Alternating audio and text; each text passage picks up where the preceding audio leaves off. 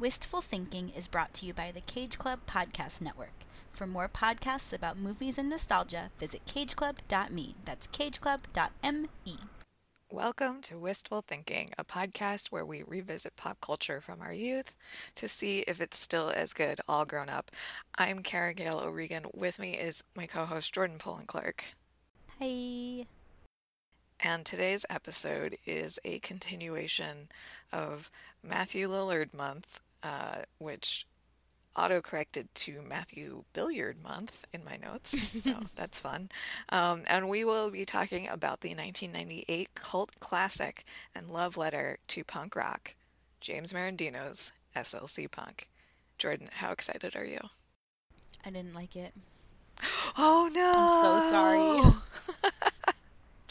oh no! I didn't not like it, Yeah. but there are just so many holes in it where it could be so much better than it was than it actually is. Like I feel like it scratches the surface of so many themes that are really fascinating and not often represented in movies Mhm. and it just doesn't go deep enough.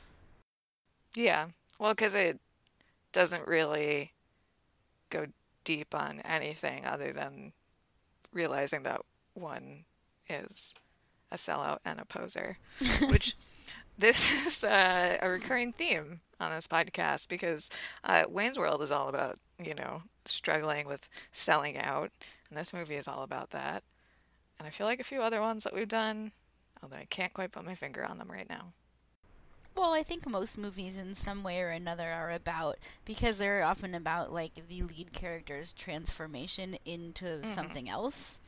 Yeah. And like often one has to grapple with like how this new person and how this old person can kind of exist and what that means and so I feel like that I don't know, can be a theme of selling out. Sure. Well, the movie is listed as having come out in 1998 because it premiered at some German film festival, like in late 1998. No, it But it made at its, like- Sundance, didn't it? It did, but not until January of 1999. So it made its American debut at Sundance, Hmm. and that's why it's listed as 98.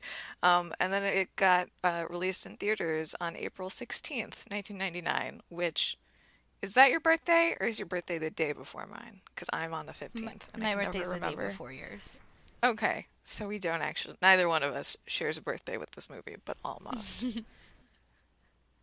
uh, what were you doing on your birthday in 1999? Um, I was turning 13 in 1999. So that was 8th grade.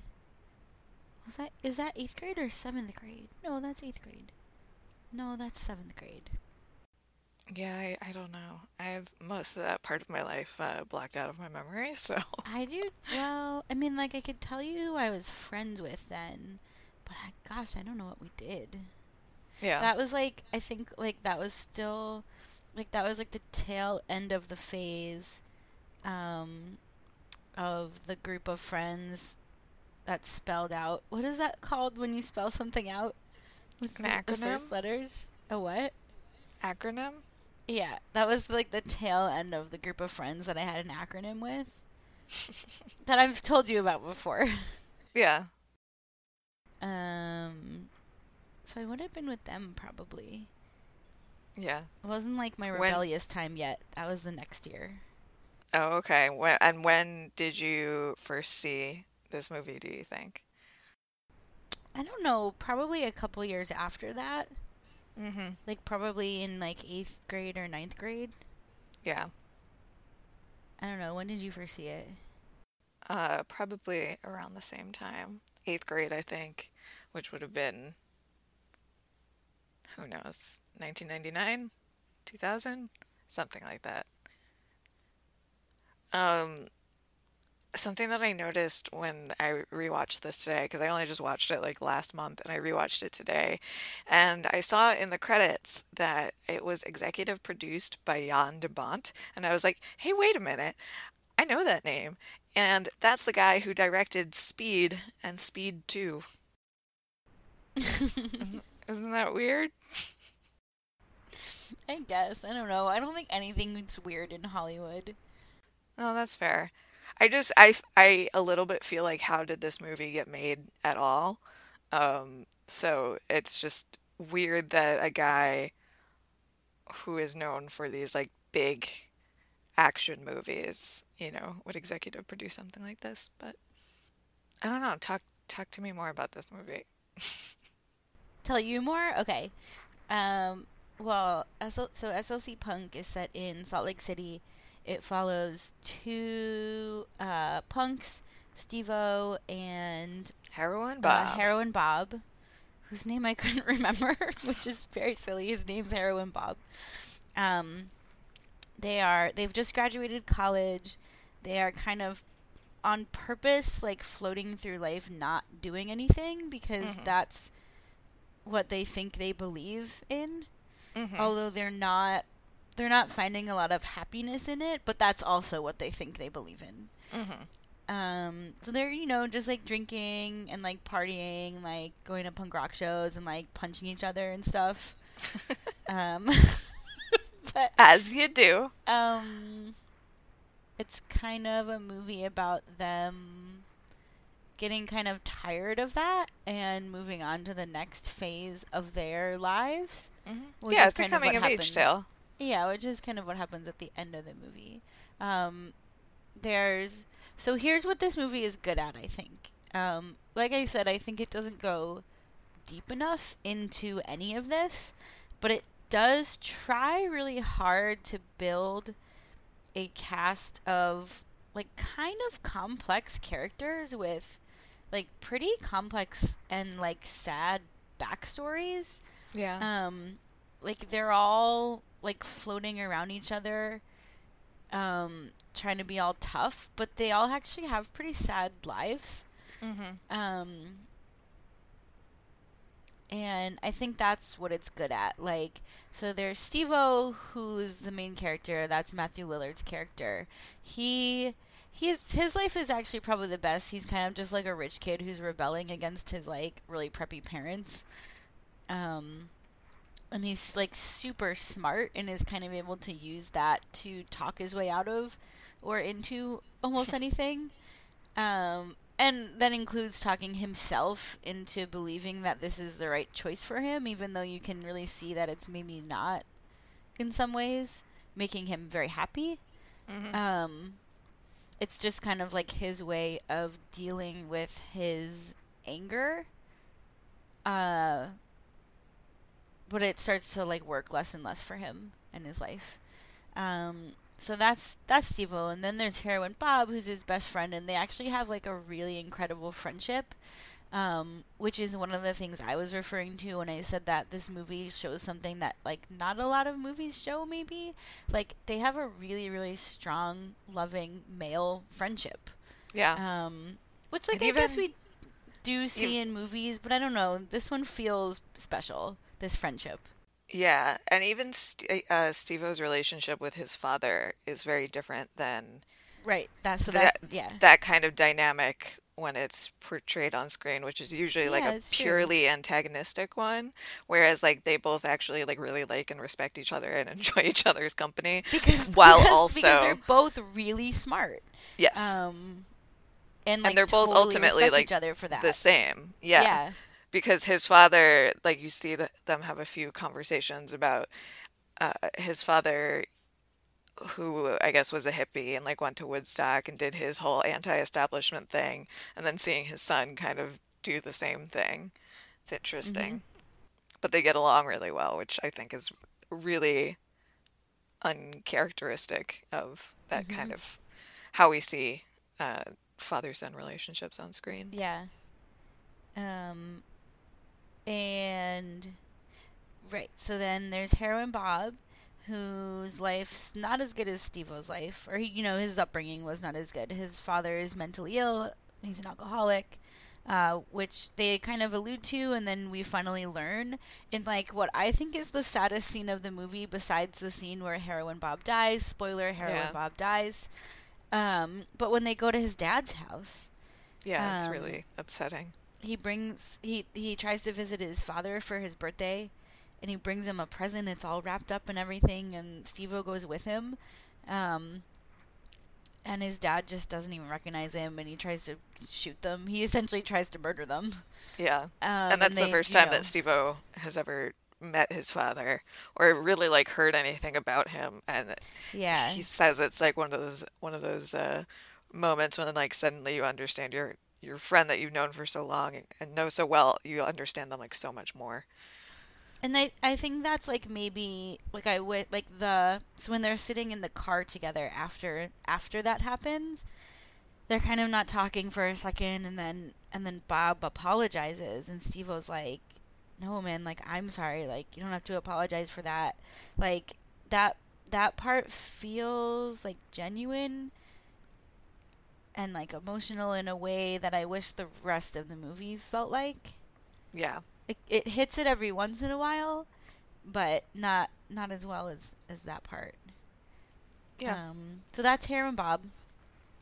he um, also has this amazing pair of cobalt blue Doc Martin combat boots that I want a pair of very badly. And I love that because Steve-O has this like bright blue hair, and then Heroin Bob has these bright blue boots. And so when they stand next to each other, they're like inverted. I don't know. I appreciated that. This is a very blue movie, which true. is It is. Interesting because Matthew Lillard's character Steve-O was originally supposed to just have bleached blonde hair, but uh, the bleach job like burned his scalp so badly they had to cover it, and that's why they dyed his hair blue. And I Oh, it's so can't- much better blue. yeah, and I can't imagine this movie without that blue hair and like without just like the general palette of blueness. Although I there's love. well, so there's one part where it's like a flashback to him in high school arguing with his parents about how he's not going to go to Harvard, and Mm-hmm. he's got like a ridiculously tall blue mohawk. yeah, But you can see it on his head, like you can see the bald cap on his head. yeah, you can. And it also like the mohawk like bends once like, he's crazy, jumping yeah. around. Yeah. And then I'm like, I don't know, maybe that was on purpose. Like, it's supposed to be funny, but like, then if that's true, like, it doesn't really fit into the movie that well. Oh, I, don't think know. it does. I think that Eh, there's like a yes and lot no. a lot of moments of levity and kind of absurdity and poking fun at the whole thing because it's not actually taking itself as seriously as it seems like it might be. And I actually really love that scene with his parents because they're you know they're like so understanding and like so open to like let I him do love his, his thing mom. and his mom is amazing but the um I don't even know if I wrote it down, but uh, after he kind of like storms away, um, his parents are talking and they had been divorced, and I don't know, the dad just like like because they they keep the same tone of voice where they're speaking like very gently and lovingly, and he They're trying says, so hard to be calm. "Fuck you, honey." and they they do a pretty good job. they do Yeah. a pretty good job. yeah, Yeah, but when he's just like, fuck you, dear. yeah. Uh, I don't know that guy's name, but it's the guy who played Shooter McGavin in Happy Gilmore. Oh yeah, he's His in all dad. sorts of stuff. Yeah. I also really um love the scene of them talking in the car. And it's like shot from all of these like different weird angles. I really love the camera work and the editing on this because it's like a little I mean it's very like experimental and uncomfortable and like that's the point. And I think that it like really works for the both like the format and the content of this movie, but especially in that scene with them in the Porsche. I don't remember noticing it there. Oh, well, there's at least one shot is like shooting down at them like through the sunroof, which was pretty cool. And then there's like a few shots in the car and from outside of the car and yeah. So we got steve we got Heroin Bob. Then we got Mike, hmm who Baby Jason Segel. baby Jason Segel, who's like super preppy looking, but then Yeah. just like is super violent. Yeah. Um, Um, like but is strong. but is going to go study botany so he can save the rainforest. I love that's yeah. my favorite. like there's so many good little details about these characters and that one is perchance my favorite one in the whole movie. Yeah. so he's he's like really mad about the rainforest, so he's going to study botany to save the plants. Um and then there's who's the crazy guy with all the money? Oh, the drug dealer. What's his name? Mm, I don't remember. He's got a name. Yeah, but he's the drug dealer. You could just he. I like. I like him a lot. Yeah. Um. That Why? Part is the part is just like super weird and like well acted. I like it. yeah. You mean the part in their ha- in at his house? Yeah. Where he's showing them like all of the all of his expensive stuff. shit that he's bought. I love the laser disc. And he's and then also he says something about the um they have a real like spinal tap these go to 11 moment on his waterbed. Because he's like you see normal waterbeds they make waves but this one doesn't make waves. Mark his name is mark. Mark yeah. Um, and he's like the old guy who's just like hanging around and i do feel like like every scene kind of has that. Mm-hmm. You know gets mad when you call him old. Right. And then Devon Sawa as Sean, a high schooler, a high school punk who accidentally um, does way too much acid, breaks his brain. Yeah. What? He does way too much acid and it breaks his brain. Right, he accidentally runs through a sprinkler with acid in his pocket and it seeps into his leg and he does all the acid and it breaks his brain. Um again, just like super sad and then he goes mm-hmm. to like a mental institution, a mental institution and then when he's released he can't go home because when he was on acid he like tried to stab his mom so she won't let him back home just like super sad. Yeah. And then uh steve-o and his girlfriend kind of encounter him on the street and like f- further down the line and and see that he's still like really uh not in a great place. And it it also forces steve-o to kind of confront his uh, own discomfort with poverty and uh, that sort of thing, which I, is a, an interesting kind of character development moment for him, I think. Well, with with the poverty for sure, but also with the fact that like maybe there are consequences to mm. the things that he and his friends are doing, and maybe those are consequences that he's actually not super into. Mm-hmm. Um, so then there's it's uh, gross. It's just another movie where the women just like exist on the periphery. Yeah, but it's not as as bad as most of the other movies where this happens. I feel like those two characters, I want way more of them. Like especially, they're, um, they're not developed though. They're not developed like the other characters are. Well, no, because they don't. They're just not there lo- long enough for that to happen. But no, but like neither. But like they give they give Sean the a whole scene for yeah. Like, like because it's because I guess it serves the protagonist mm-hmm. in the end or whatever. Like to have that storyline, but so could any of the stories with the women, and they don't yeah, really use that. That's true. Besides but, the fact that Summer Phoenix wanders in for one day and changes his life, or whatever. Oh, I didn't realize that was her. Interesting. Um, but also Trish has amazing wigs, and I just yes, you know, wanna uh, just shout out her amazing wigs. They're very cool. I really want that purple one, like the late purple. Yeah, but it's like they just like they make her like a cartoon almost, you know? Yeah, kind of.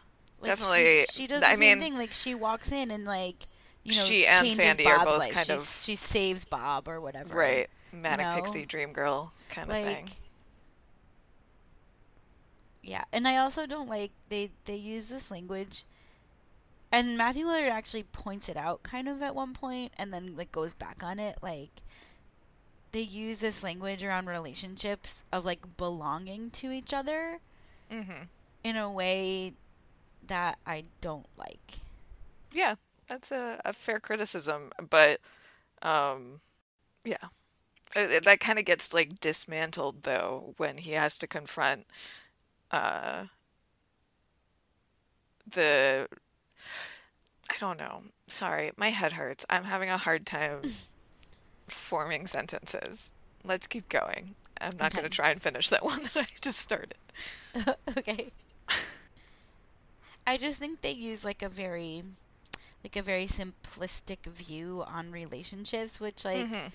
maybe is accurate. You know, they're like twenty yeah. three year old dudes. Yes. Um, but yeah, eh, whatever. It's nothing oh. new. It's nothing we haven't seen before. Yeah, no, what I was gonna say is that as far as like language around belonging to someone, like Bob literally sells himself to Trish. To Trish for thirty six dollars. Yeah. So I, I don't think that like because um when Matthew Lillard's character walks in on uh, his girlfriend ish whatever uh having sex with somebody else like he says something to the effect of like they had an agreement and like which sounds like maybe they had some sort of like non-monogamy thing going on or whatever um, but then he is confronted with uh, this like reflex of jealousy yeah that, like, like he the doesn't reality even understand. of what that actually is. Right. Um so i think it, it's just it's more complicated than what we would normally see. I well yeah, and so I also just think so then at the end of the movie Trish is like, You have to meet my friend Brandy so he go they go to a party at Brandy's house. He meets Brandy and he's like and just like that, like with one smile, like I was hers. Yeah. Like I think that's just the laziest way you can change a character. I just like do you know anyone that that's happened to? like is that like like in my experience like that just um, so is so I know people for whom they think that has happened. You yeah. know, but that's not necessarily, you know, uh, like your life isn't changed simply by seeing a person for the first time. Like, right. if, if you think that that's the case, like you are projecting a lot on that person. you know what I mean? Right. And people well, definitely and do hate, that. Like, I just hate that that gets used in movies over and over and over and over again. Like, to change a character's life. Yeah. They meet a romantic interest, you know, and not that that doesn't change your life. Like, of course it does. Yeah, but I also mean, a lot well, of other things can change your life too. Yes, and I think to my point about like projecting a lot um to that person, like he was looking for an excuse for his life to change, and yeah, like it's true. it's not just that. It's also obviously when heroin Bob dies, like that's a real turning point for him. Um, but then also like he is like, oh, because then he has that conversation with her where she really just like calls him on all his bullshit, and she's like, you know, if you're like spending all this money on hair dye and clothes and like whatever, like that's not that's not rebellion, you know, like true rebellion's in the mind, man. Um, yeah. Like he he needed an excuse, and she just was that excuse for well, him. Well, and it's like maybe she was just saying all the things that like he couldn't that he knew mm-hmm. to be true but like couldn't like say to himself. Yeah. For sure. But yeah, I just think well it's it's like dangerous territory to be like women, we exist to change men's lives. Well, let's yeah. help them. Let's save them. You know. Yeah. But, you know, it's true. That is all we're here for. Yeah. Let's see. I think we talked about that was all the characters except for uh there's uh there's the blonde guy who's not gay. Oh yeah. Which is a really interesting conversation that they have in that car. Um because he people call him gay all the time and he's like i'm not gay. I know i'm not gay. The girls know i'm not gay. It's like not i don't care what they call me. And then heroin bob is like well i would get like upset if somebody called me something that i wasn't. And he makes the point of saying like it's the problem isn't that they're calling me gay like the problem isn't that they're giving you shit for being gay. The problem is like they're giving you shit.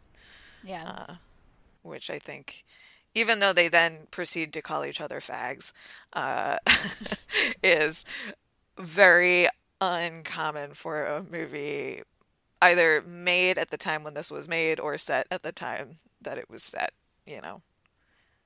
It's not great, but it's better than most of the other stuff that was happening at that time. Yeah. So that actor this doesn't mean anything to me because I'm not a musical theater person, but that actor mm-hmm. originated one of the roles in Rent. Oh, interesting. So I feel like musical theater people probably know him. Yeah, well. probably. And this was, I think, the first movie that he was in. This was his first movie role. Interesting. And then I think he was in the Rent movie also. Oh, okay. so then the only that. other character who shows up. No, there's actually two more. So John the Mod. Okay. Who I feel yeah. like probably at some point had a bigger role in the movie and got cut out. Yeah, that's possible. Because he's like introduced as one, like at one of the parties as someone, and he kind of shows up a couple times, but like isn't really anyone. And then, what?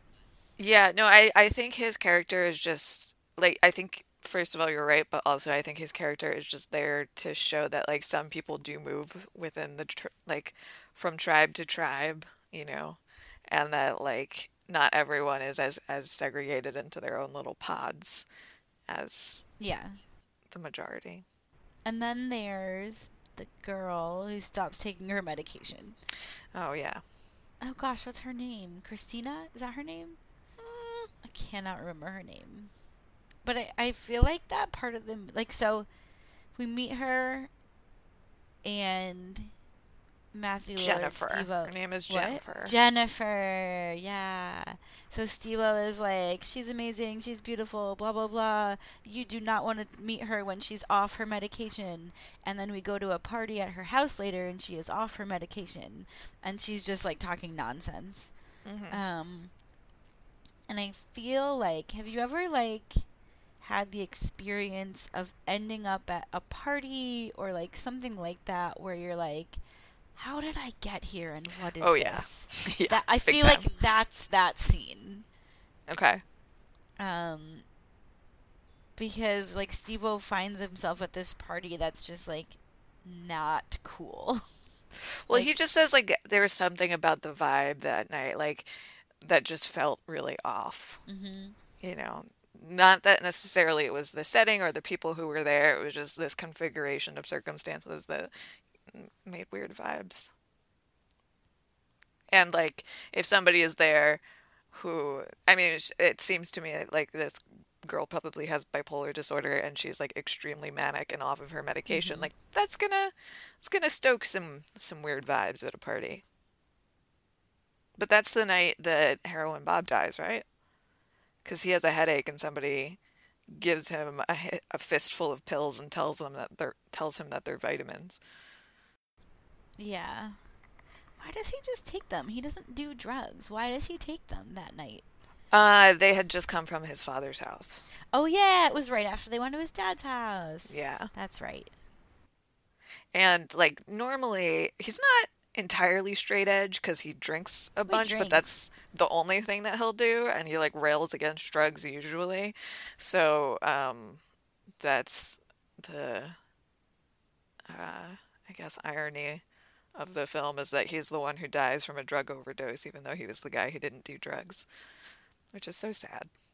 It's but so sad when he dies. There is a sequel to SLC Punk, which I have not seen yet, um, that came out in like 2014, maybe 2016. Okay, yeah, and he's actually in that. I think that like in that movie, he kind of serves the role of not necessarily being the main character as He's Matthew Lillard is in this one, but he is the narrator. Yeah. I, I watched the trailer. It actually looked interesting. I think I might watch that tonight.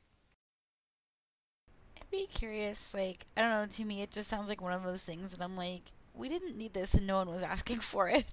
Yeah. But, like, sure. I don't know. Maybe it's fine. Yeah. Um, the scene where Steve-O finds Bob dead, um, he uh, Matthew Lillard said that he could only do the scene um, like basically alone, just with like the I guess the camera people and the sound people, and that was it. Um, and like even the director left the room for it, and that uh, he that crying reaction was from him like conjuring up memories of his father and it's like so intense not only is there like the characteristic lillard forehead vein and spittle. There's also snot. Like it's like so intense. And that whole thing was a single take. He just did it in 10 minutes and then they cut it together, which I think is pretty incredible. Yeah. Yeah, it, like for all the for all the things that like maybe like this movie doesn't have, like the main cast, like they do pretty good acting. Like he's yeah. good in this, and Heroin Bob is good in this. Yeah, I I love Heroin Bob. He's a real cult figure. Um, but I like especially love Love Struck Heroin Bob, where he starts like getting all philosophical. you know, um, like the the way that his manner kind of changes as he like softens up. I think is really really sweet. Um, but the actor that played him said um, that um, Bob's really the immortal one because he's always Bob. Stevo grows up, everybody grows up, and forever Bob is just Bob. I've had a lot of people tell me how much Bob meant to them because of that. He is just a symbol of that, especially people that were into punk and are now older. He's the punk Jesus or the punk James Dean or whatever. Did you know that there's actually a Church of Latter day Bob out there? I'm pretty sure I saw it on Facebook somewhere. And then um, in uh, the person who wrote this article added it's actually a meme page for fans of the film called the Church of Heroin Bob of Latter Day Punk, not a real church. Um, but he says that whenever somebody sends me a message on social media, they send and they send it to Bob, he always answers as Bob, the wise one, and gives them blessings and things from the beyond, which I think is really sweet. There is also talk of a third one of these coming out. Okay, well, no one asked for that. Which again, just like yeah, who like we don't need it. There was, I think it was the article that you sent me. I didn't finish reading the whole thing. At, it's at the very end. There's like oh, a okay. whole plot for the third movie that the director someone is talking about, and it's it's it's a Stevo movie though. Okay. Where he like didn't become a lawyer and Mark is back and just like See, I feel like Stevo probably like fucked off to Silicon Valley and like became like a tech billionaire instead. you know what that. I mean? Because I was sure. thinking about that. I was like, who who would this guy be today? And um, he's actually he had he had a few episode run on *Halt and Catch Fire*, which is kind of like it's a, a wonderful TV show that is um, kind of like Mad Men, but about computers in the 80s, like late 70s and 80s instead of being about, you know, advertising. Um, and I, I feel like, you know, it's 1985 when this movie takes place. Like, he for sure, like, if, like, for sure at some point probably was like part of the dot com boom, you know? Maybe he started mm-hmm. pets.com or something. Who knows? But I could definitely see him, you know, like some sort of crossover universe with hackers. I feel like he would have like gotten in on it real early, mm-hmm. created mm-hmm. something and then sold it for a bunch of money and then like just went off to do like whatever after that, right. you know. Mhm. And then probably eventually came back cuz he got bored. and then started some other stupid company that's ruining our lives. Um Oh, his tongue makes an appearance exactly halfway through the movie.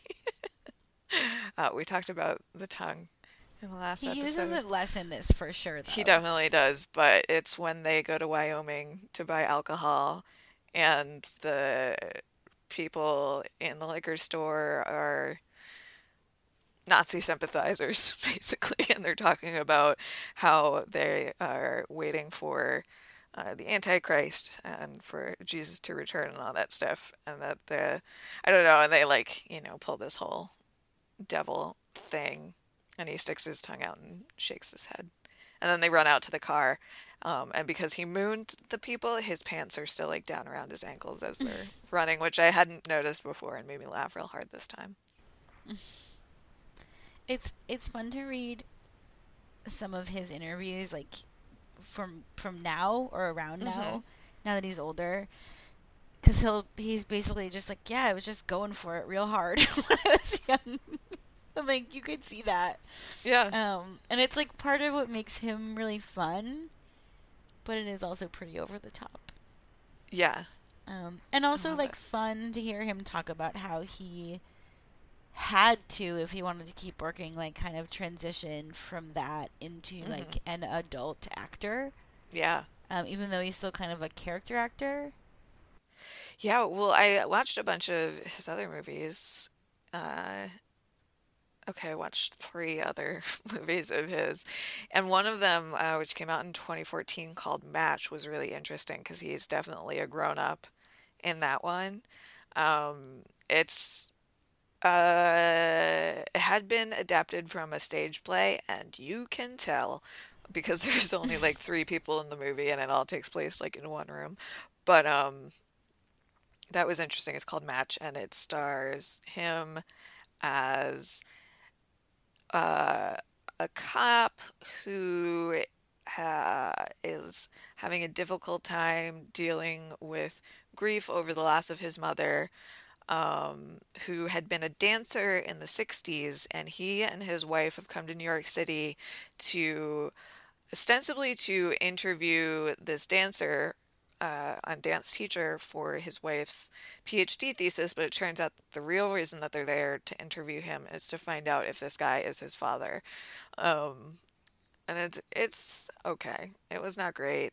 I mean, everyone in it is like doing great work, but it's just really dragged ass as a movie because it just felt so much like a stage play.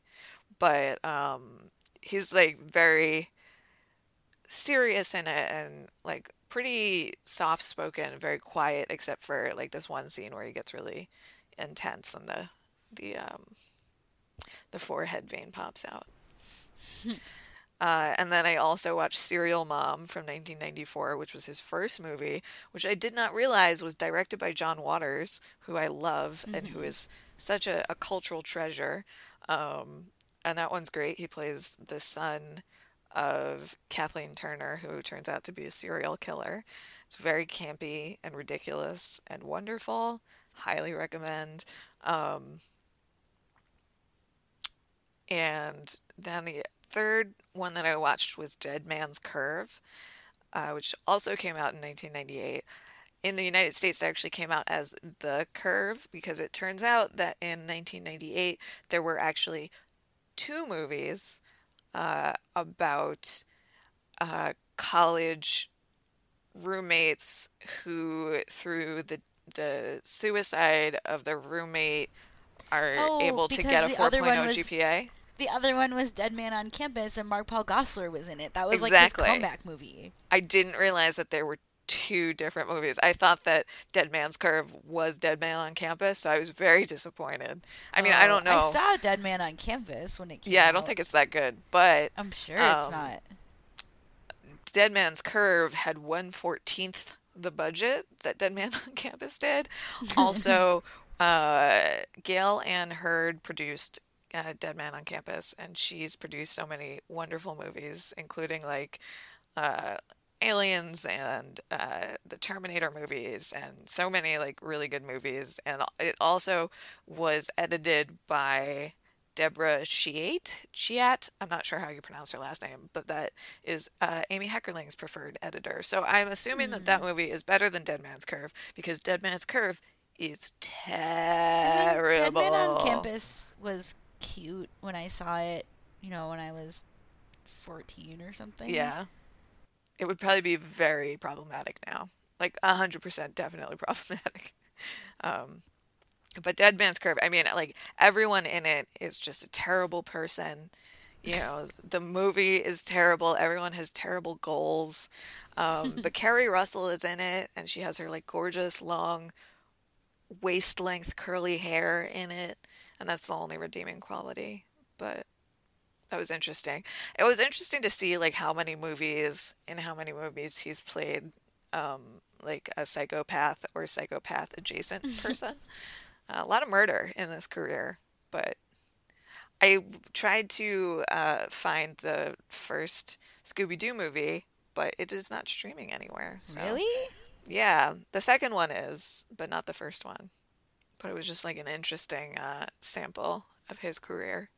Speaking of somebody who's sold out, I'm just kidding. I mean, I don't hold anyone accountable for having sold out because I feel like this is like a really fundamental difference between our generation and like Gen X or whatever, like the couple previous generations, and that like our generation is like, yes, where do I sign? I would like to sell out, please. I have a personal brand, yeah. like, you know, whatever. And it's like, yeah, of course we're selling out. Um, so I was just joking about him selling out doing Scooby Doo. I'm I'm happy for him. Glad he's working.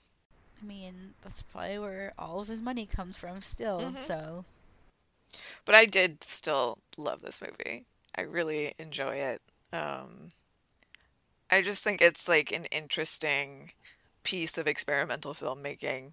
I mean, it's not that experimental, but um, it has this kind of mixed media feel to it. Uh, because there's like all these little montages and then there's that like slideshow segment See, about fighting. I don't think they did a good job at a lot of those. Like Okay. It uh like it felt like like I'm thinking specifically of they're at the mall mm-hmm. and he goes on like some tangent when they're at the mall. Yeah, the rant about uh, anarchy in the UK and where punk rock started and all that yeah stuff. like it just feels like they didn't know where to put it and mm-hmm. they were mm-hmm. like shrug it goes here and it kind of and there was like a few scenes like that where like yeah they didn't seem to fit like chronologically but like mm-hmm. they propelled the story so someone was like well they have to go in the movie i don't know yeah I mean, to me, this had like an almost like documentary feel to it. So it's like there's not really a story, really. Like the story is is just like this character arc, um, and like there are these kind of vignettes and segments, and like it's all kind of pasted together in like a way that it feels kind of DIY and punk rock to me. I like it. Yeah. Although I will say, I think that like if I if the, if I had been a little bit older and it came out when I was like in my rebellious phase, I would think that this is. I would probably have seen it and been like, "Oh, this is this is corporate and this is like this is poser shit or like whatever." Whereas like it already being a cultural artifact when I like when I came to it, like I think that that has like a different um it wound up being like a different kind of touchstone to me. Well, and apparently the so they the music in it is really good. Like they they tried hard, I think, to represent a lot of different punk bands. Although um, I am deeply confused by the use of Van Halen's Hot for Teacher in the scene where they're at that party and the rednecks like storm in and start beating people up. I just oh, yeah, I don't I understand. I, I don't understand why that song in particular. It's not well appropriate to the story. It's not appropriate to the movie really. Like I'm not sure if they put that there because of the way it sounds because it has that like great like it does have a good like guitar engine revving with what's sounding. Happening. Yeah, but um I don't I just uh, like both times that I watched this recently, I'm like, okay, but why hot for teacher? I need to know. No, is it super... so? There's so the in the interview that you sent me, the music director didn't mention that, but did mention. So there's also a Suicide Machine song. Mm-hmm. Um, that was like a new song in 1998. Right. Um, so that's like the only other song that like doesn't quite fit and mm-hmm. the reason that song ended up there is because the record label that the right. the CD was released on like pushed to have that song because the Suicide Machines were their band. Right. So I wonder if it was just something weird like that where they were like, yeah, oh, they wanted to fuck, use one song, a, we need a song were like, no, use this other one. Have this one. Yeah. Yeah.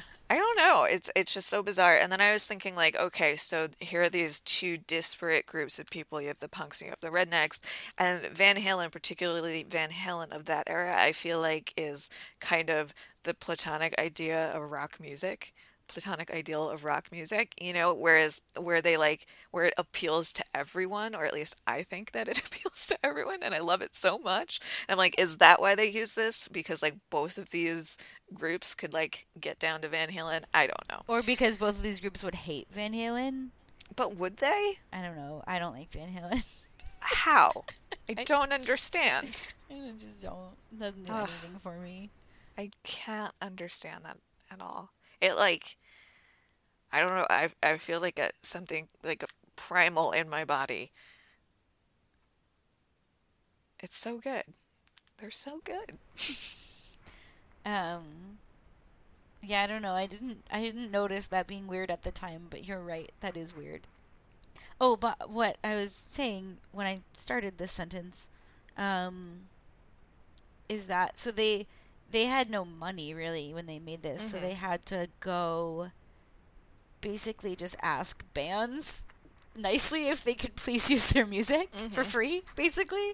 Um, and I can't remember which band it was, but one like for real punk band was like, "Eh, we don't let anyone use our music," and they were like, "No, no, no, please, like watch the movie, you'll like it." So then they watched the movie, and then they were like, "Okay, yeah, actually, good job," and they let them use the music. Yeah. So real punks approve. Yeah. Oh, I love that scene where they're um tripping on acid in the park. Uh I mean, I, I, I love a drug scene regardless, but um, especially like once they like run up that ridge and Sandy is talking about uh, beautiful things and, and says something about like, look, it's so beautiful, and then behind her it looks like a um, like a nuclear bomb is Mhm. detonating or something, and that's actual footage from Terminator 2 Judgment Day. That's funny. Yeah. I love her character, and I really wish that she was in the movie a lot more. Yeah, I wish we knew more about her. Yeah. Like I love when they go see Bob at the hospital and he's like, they named a disease after me and she's like, You are a disease. like she's so quiet, uh, and like uh is always saying things that are like really funny, but you can kind of like barely hear her. hmm Also, she has great lipstick, and I wish I knew what kind it was. Just, like really good red lipstick.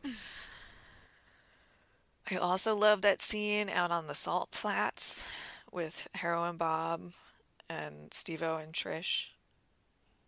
Yeah. That's just like very minimal. Beautiful. Yeah, and they're just like standing and it's like they're like kind of in a fog. Mm-hmm.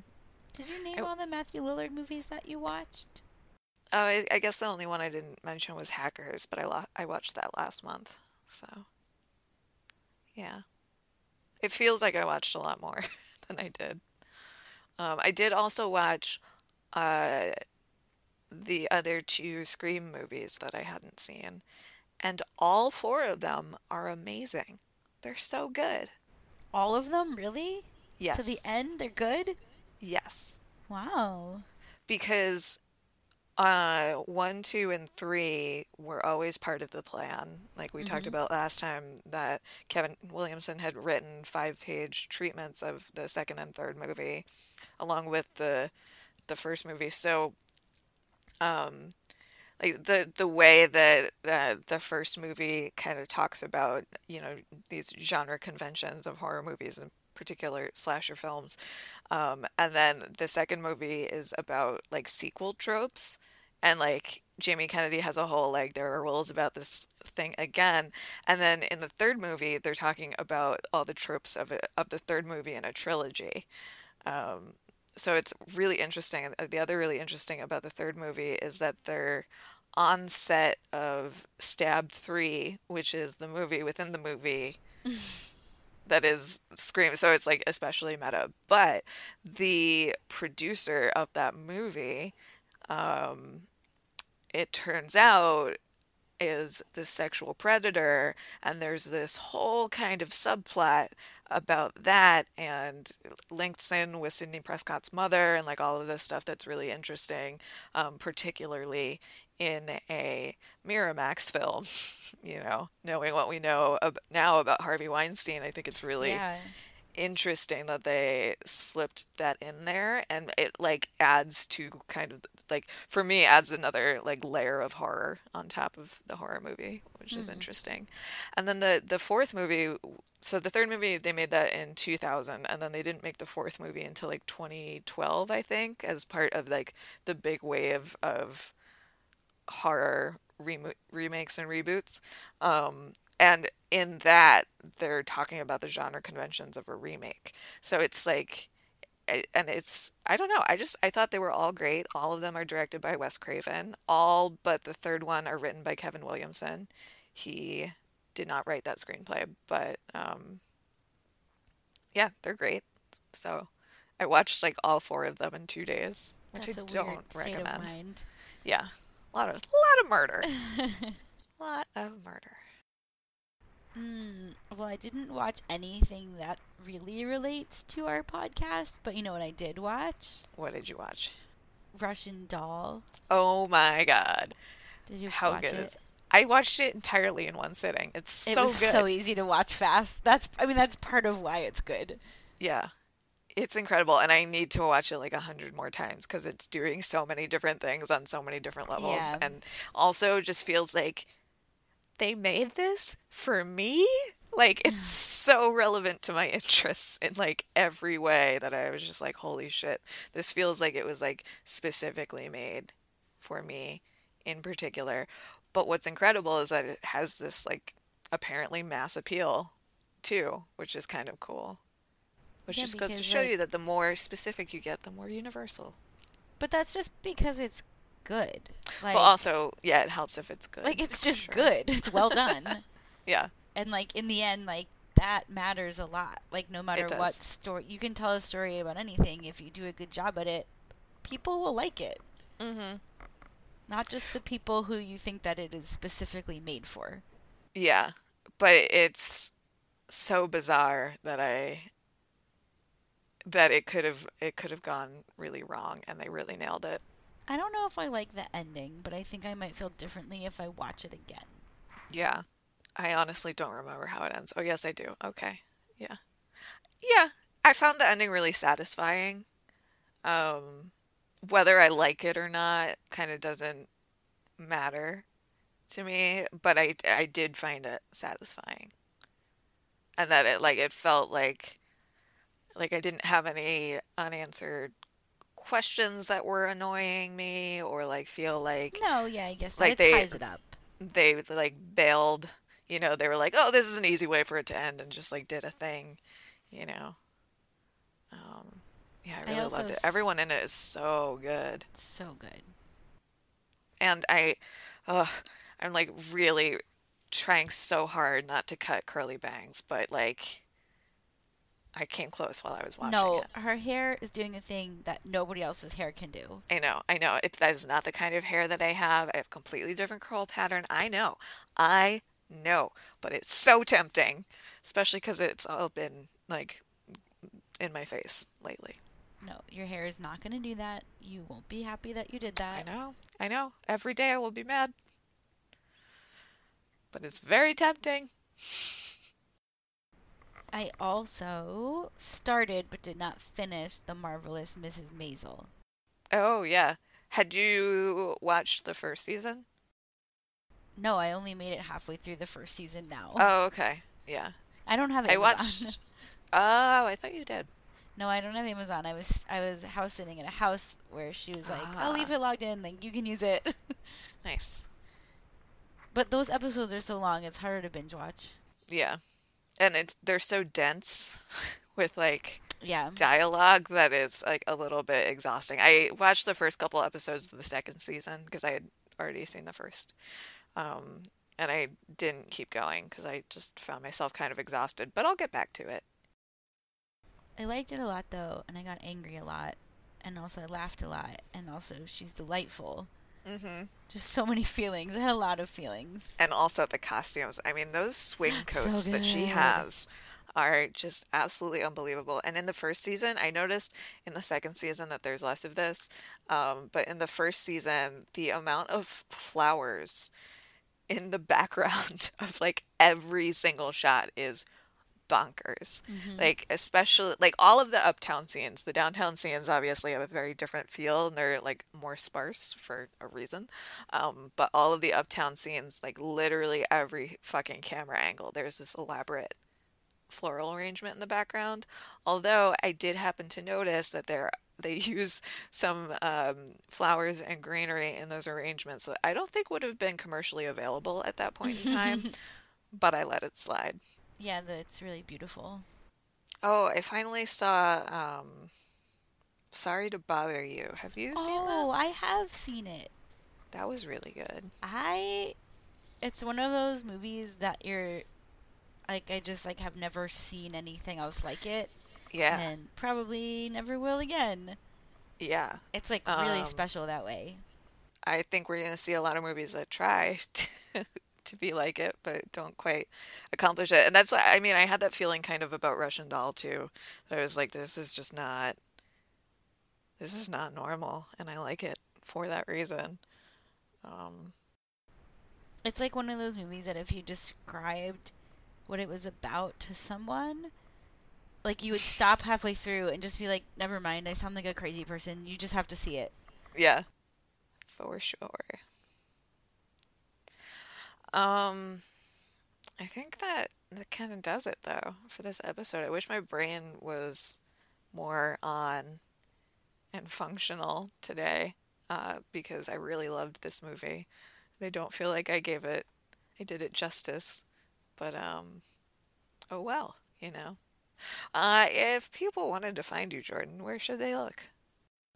I am on Instagram at JordoPC. Uh, I am on Instagram at Bimps, B I M P S E. You can find us and all things Cage Club Podcast Network related at cageclub.me. Uh, find us on Instagram at WistfulPod, on Twitter at WistfulPod. And um, I guess we'll talk to you next time. Bye. Bye.